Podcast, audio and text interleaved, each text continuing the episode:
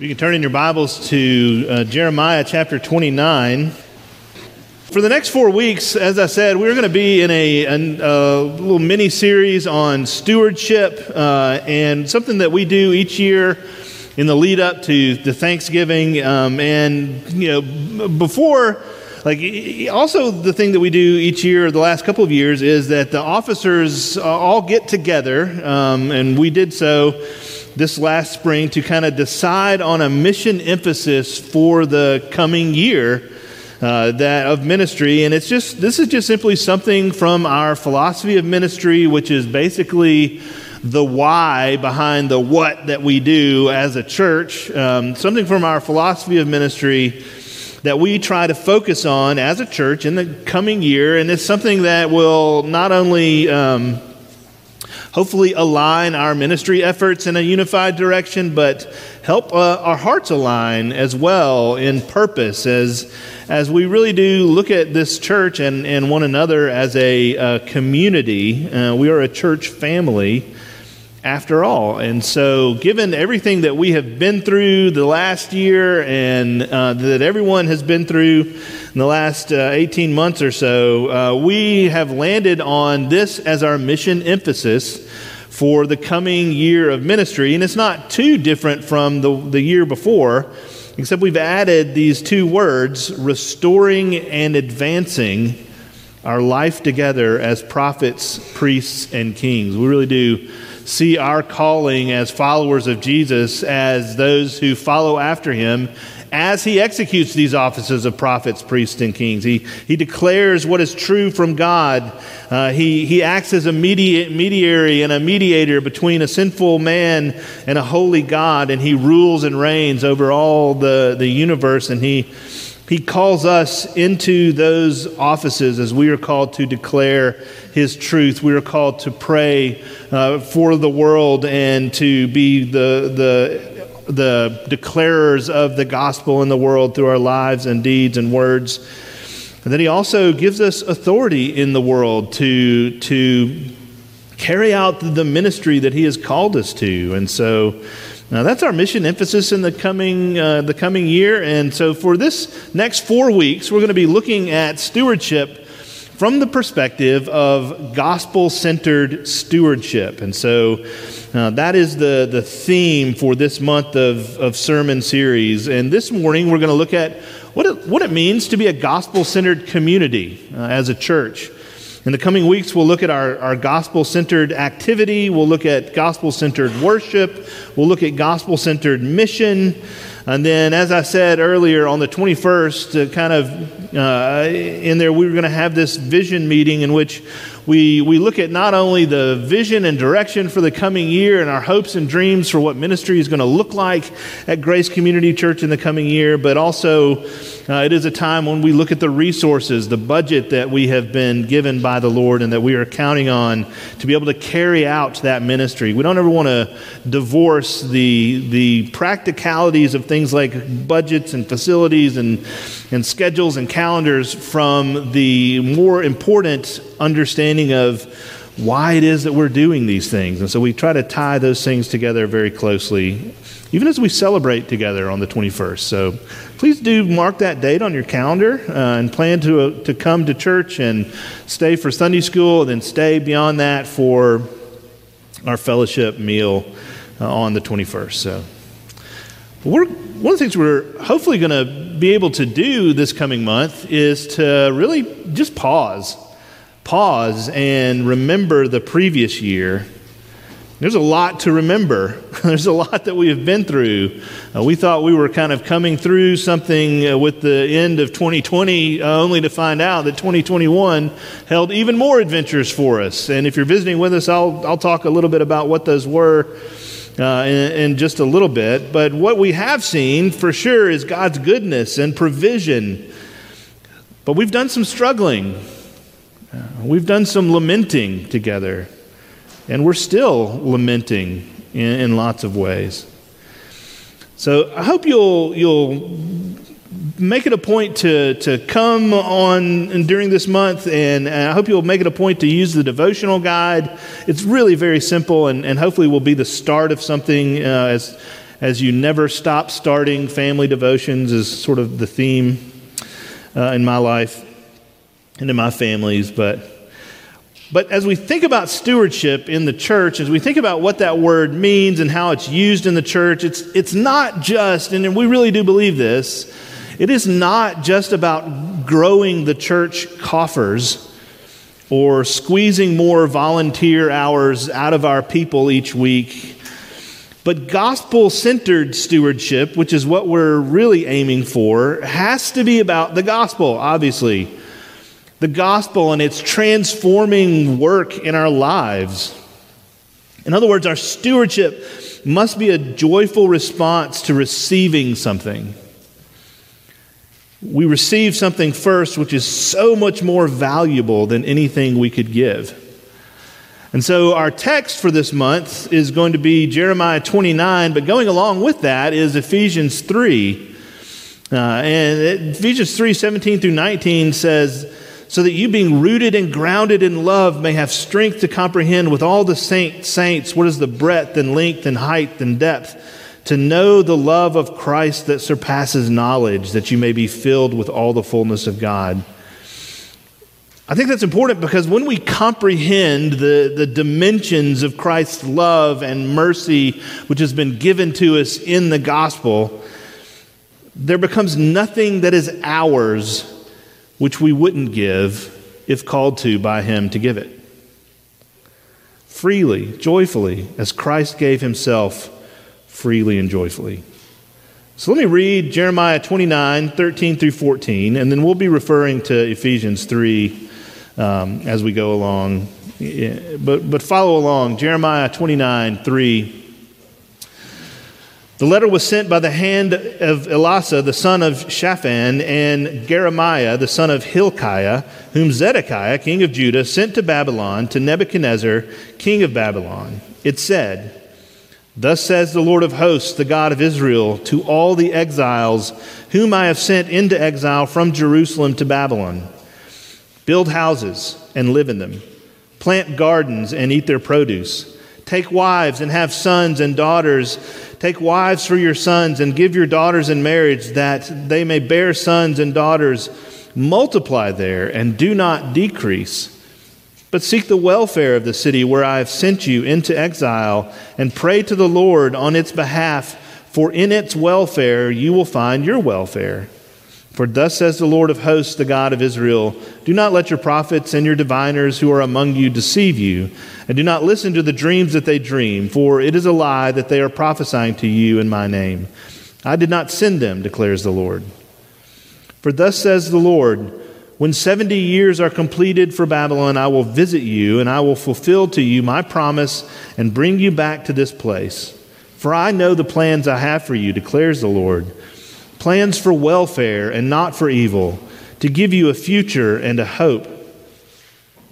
Then you will call upon me and come and pray to me, and I will hear you. You will seek me and find me when you seek me with all your heart. I will be found by you, declares the Lord, and I will restore your fortunes and gather you from all the nations of all and all the places where I've driven you, declares the Lord, and I will bring you back to the place from which I have sent you into, in, into exile. Amen. Let's pray together. Heavenly Father, may the truth be spoken and received here today. In Jesus' name, amen. Well, uh, the thing that I want us to focus on this morning is this idea that gospel centered stewardship takes place within the context of gospel centered community. And we want to un, kind of unpack a little bit about what, what does that look like? What does that mean to live in a gospel centered community? What are those, those things that we have in common as brothers and sisters in Christ? And this is by no means, obviously, an, an exhaustive list, but I do have three things that I want us to, to look at this morning as to why we give in the context of a gospel centered community. And the reasons are number one, that we have a shared gospel identity, we have a shared gospel mission, and a shared gospel future as this, as this gospel centered community of God's people, we have a shared gospel identity. And so that motivates and energizes our stewardship of the things that God has given us. And a lot of the words, three words that you're going to be hearing a lot this week or this month are time, talent, and treasure, right? Those are the traditionally the things that we look at in terms of what we are stewards of as followers of Jesus. But we do, we have this shared gospel identity. I want you to just take a minute and look around, look around you. look at the walls of this room. Like, look at the floor. What is, what is on the floor now? There's carpet on the floor. What is, what is on the wall? there's, there's drywall on the walls. Like, look at the pews you are sitting in. Let's all take a moment and say a prayer for the pews that you're sitting in. Um, we need them to last a little bit longer, uh, but, but we have pews, we have, we have carpeting, we have drywall. Uh, in February of last year, during the big snowstorm and ice storm, we had a pipe burst, if you're a visitor with us. And every square inch of this church was flooded with about two to three inches of water, and every, every uh, surface of wall was stripped down to the studs to about a third of the way up the wall, and every piece of flooring has been uh, scraped away and replaced. And it was, uh, it was nine months so far and counting um, of, of rebuilding and recovering. They just, just take, this is my favorite part of the whole thing. Kind of breathe in with your mouth and taste the air. It doesn't immediately turn your tongue into uh, paste because it tastes like drywall dust, right? That's one of my most thankful moments of being in here. Uh, but what has happened to this church in the last year that also happened to the Israelites? We were exiled. we were literally exiled. We've literally been exiled and then restored to the promised land, right, so to speak.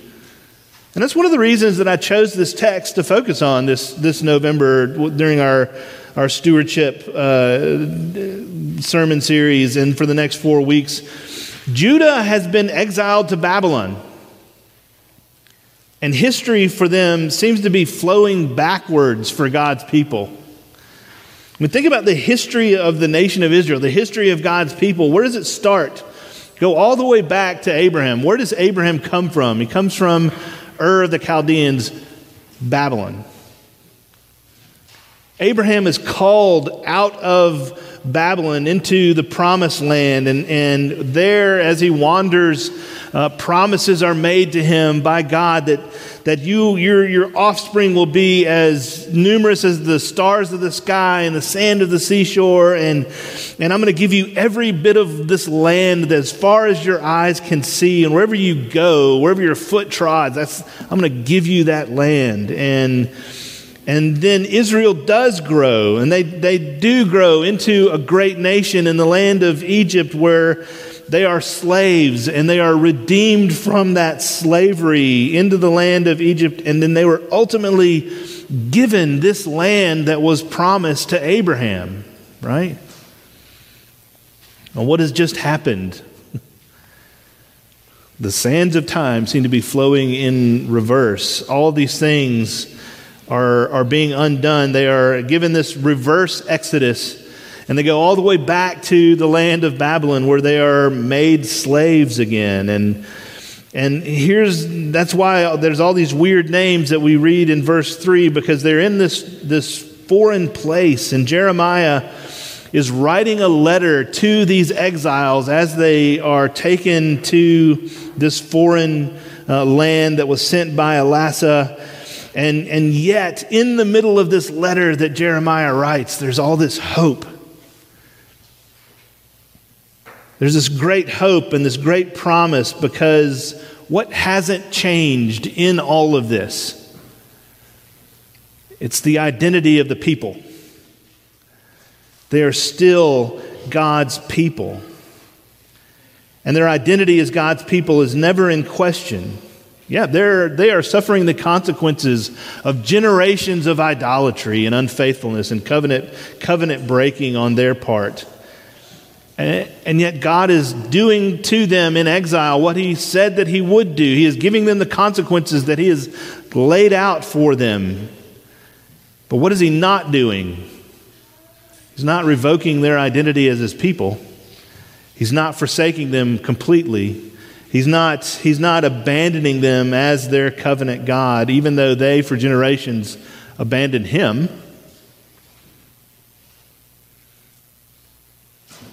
God is in control still, and it's hard to see, especially in the midst of crisis. It's hard to, it's hard to remember that in the midst of of the fear and the worry and the anxiety of crisis. But he is in control. Verse 4 says, Thus says the Lord of hosts, the God of Israel, to all the exiles whom I have sent into exile from Jerusalem to Babylon.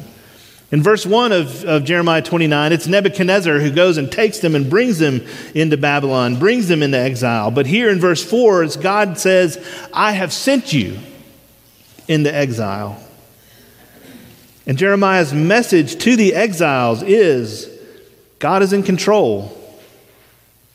This exile, although it's not going to end soon, but even in exile, you are my people.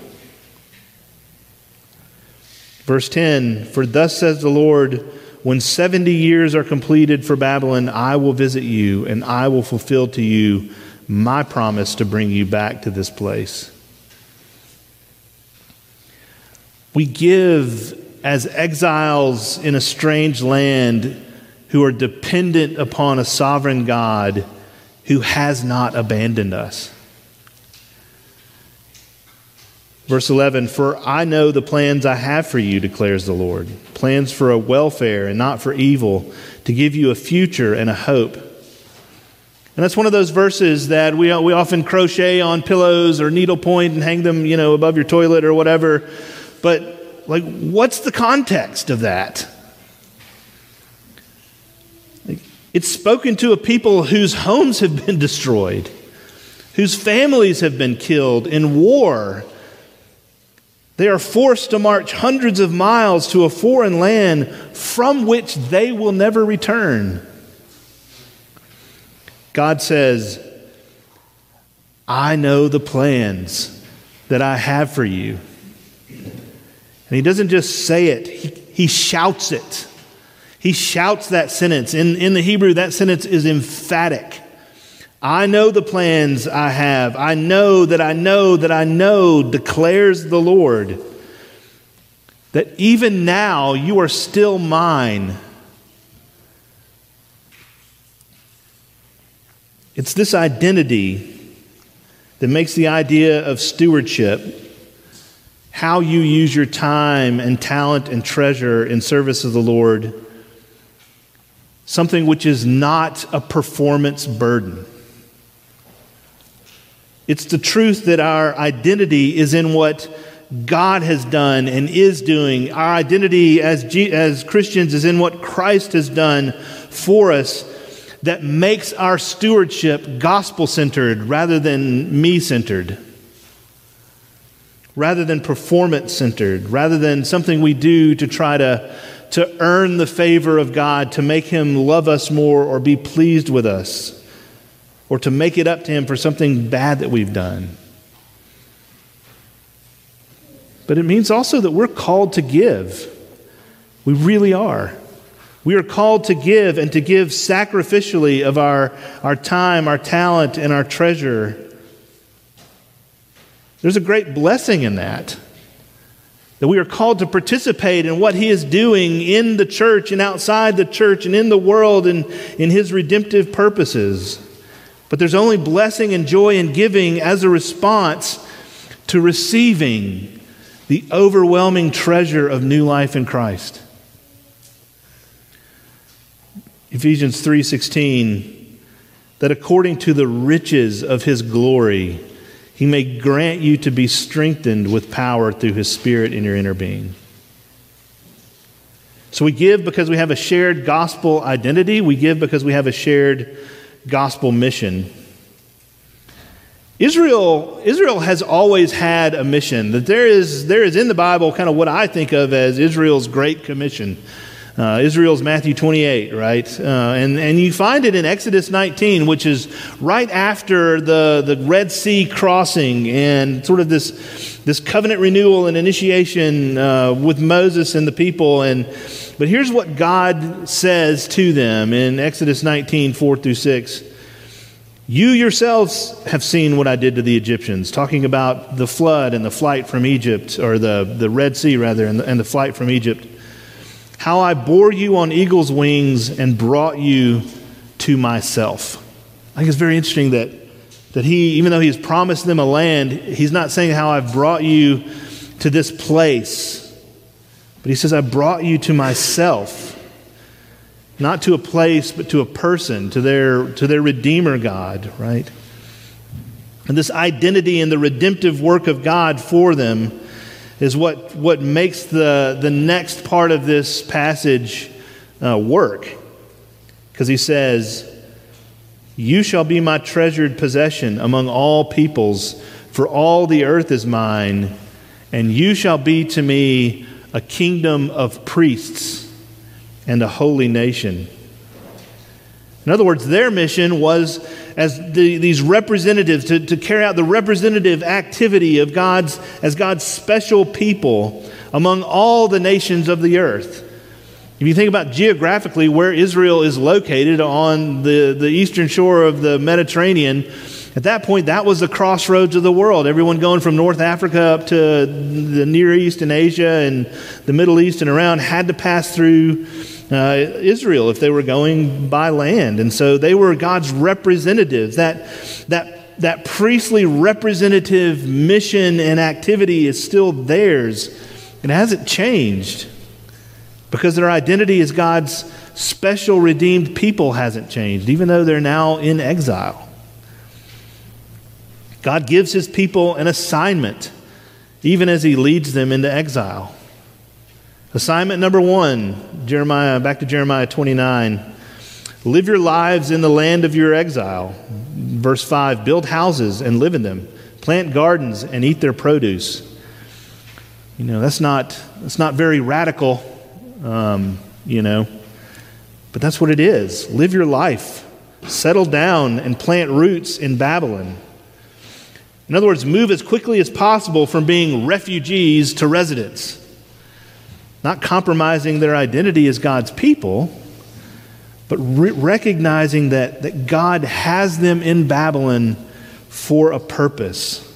Yep, part of that purpose is punishment for their generations of idolatry, but it's, it's also then to fulfill their mission as his redemptive representatives, his priestly people. Assignment number two be fruitful and multiply. Verse 6 Take wives and have sons and daughters. Take wives for your sons and give your daughters in marriage, that they may bear sons and daughters. Multiply there and do not decrease. I mean, does that remind you of any other parts of the Bible? That's Genesis language, right? The, the cultural mandate to, to, to be fruitful and multiply and fill the earth and subdue it. God's, and, also God's promise to Abraham is still in effect. He is still making them to be a fruitful people that, that, it's, that, that, that they will be a people that outnumbers the stars or the sand. So, assignment number two is to be fruitful. So, live your life, be fruitful, and multiply. Assignment number three is a little bit harder Bless the land of your exile. This is, this is really where the rubber meets the road as far as their mission is concerned.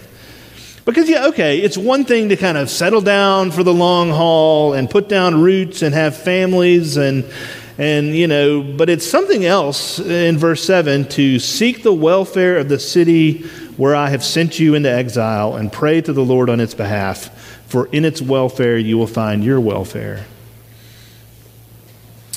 Again, there's this language seek the welfare of the city where I have sent you. Their identity as God's people comes with the mission to represent Him, but their salvation isn't only for themselves. In other words, they are planted as God's redeemed people for this purpose. God's people are to live their otherwise ordinary lives in service to their pagan Babylonian neighbors. One commentator said they are to go from being mourners to missionaries. I mean, how can God ask them to do that? How can God ask them to, to pray for their enemies who have destroyed their land and taken them captive? I mean, that is a, a difficult task, if not impossible. Unless your identity is in your sovereign, redeeming God. Unless God, in some way, uses his redemptive work in your life to change you and transform you we too are called to give because we are in a community of mission. And we have been, as Ephesians 3:16 says, strengthened with power through his spirit in your inner being. Verse 17, so that Christ may dwell in your hearts through faith. We need, we need the Spirit's working to be this community of shared mission. One of the ways that you can give of your time is through prayer. One of the things that God calls the people to do in exile is to pray, pray for the city. That's one of the things that He calls us to do as, as exiles. Pray, pray for this church, pray for her officers, pray for those people that are sitting around you in the pews, uh, pray for our mission and our ministry. Pray for your neighbors that the gospel will take root, that the Lord would give you opportunity to, to share it with them. Pray also that your homes would become places of gospel warmth and hospitality. Praying for God's work in the world. Pray for his missions and missionaries.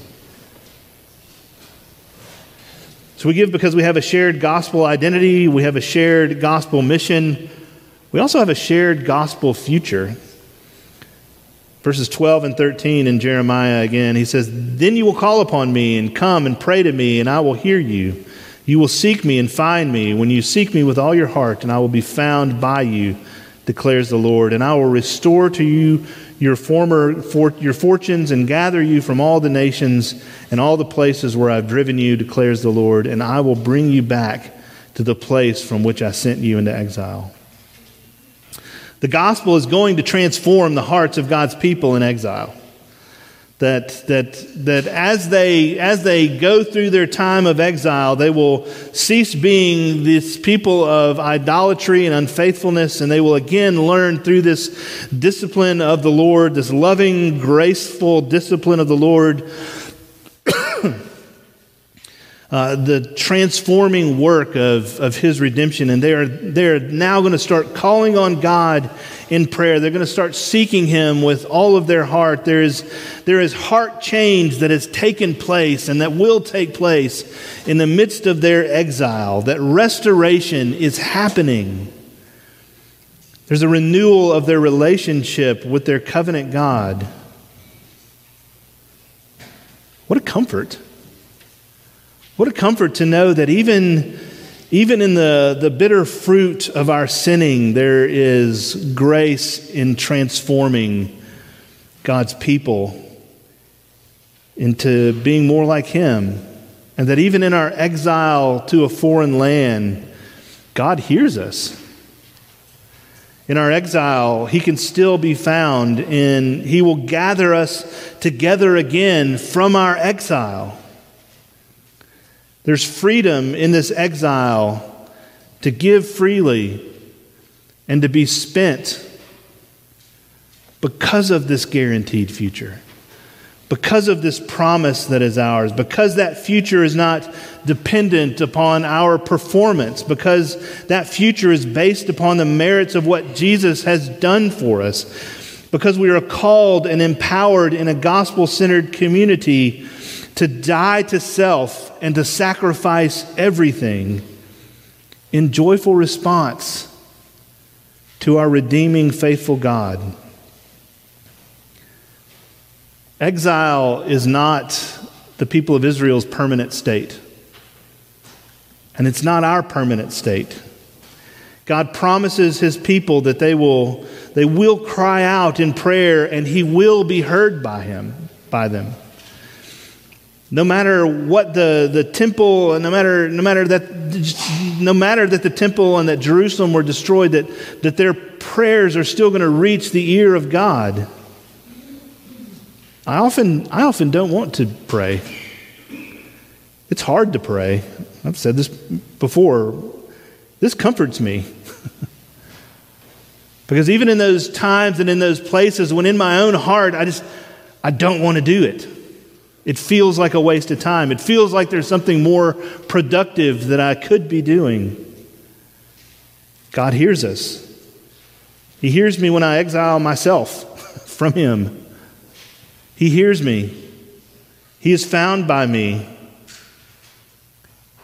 This promise should make us long to pray that, that God, in this sense, goes into exile with His people.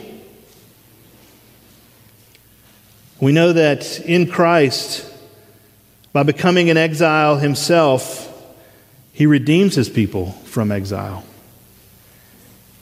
And truly, this table this morning is set before us by the one who became an exile from all the riches and glory in heaven so that he might gather together his exiled people into his presence and bring us home into that place where we will dwell with God forever.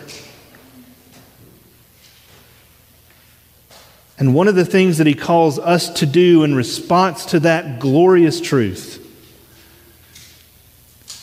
is to, to live our lives in gospel centered stewardship, giving freely, as freely as he gave of himself, of our time, our talent, and our treasure, so that more exiles might be gathered together as God's people, and that He might use us to make that day in which we are all brought home forever all the more glorious because of all of the voices of all of the people who are lifted up in song and in worship to our God who made Himself an exile for us. If that is you, if you know that you're an exile in need of redemption, this table is set for you. If you know the one who is calling you and gathering you to himself through his own broken body and shed blood, this table is set for you. Let's pray together. Heavenly Father, we thank you for your goodness and grace to us in preparing not just a place for us to dwell with you forever, but uh, our heavenly bridegroom with whom we will dwell forever, the Lord Jesus. Thank you for his great love and mercy and care for all of your people who, who long to be with you. Lord, grow in our hearts that desire to be, to be in your presence.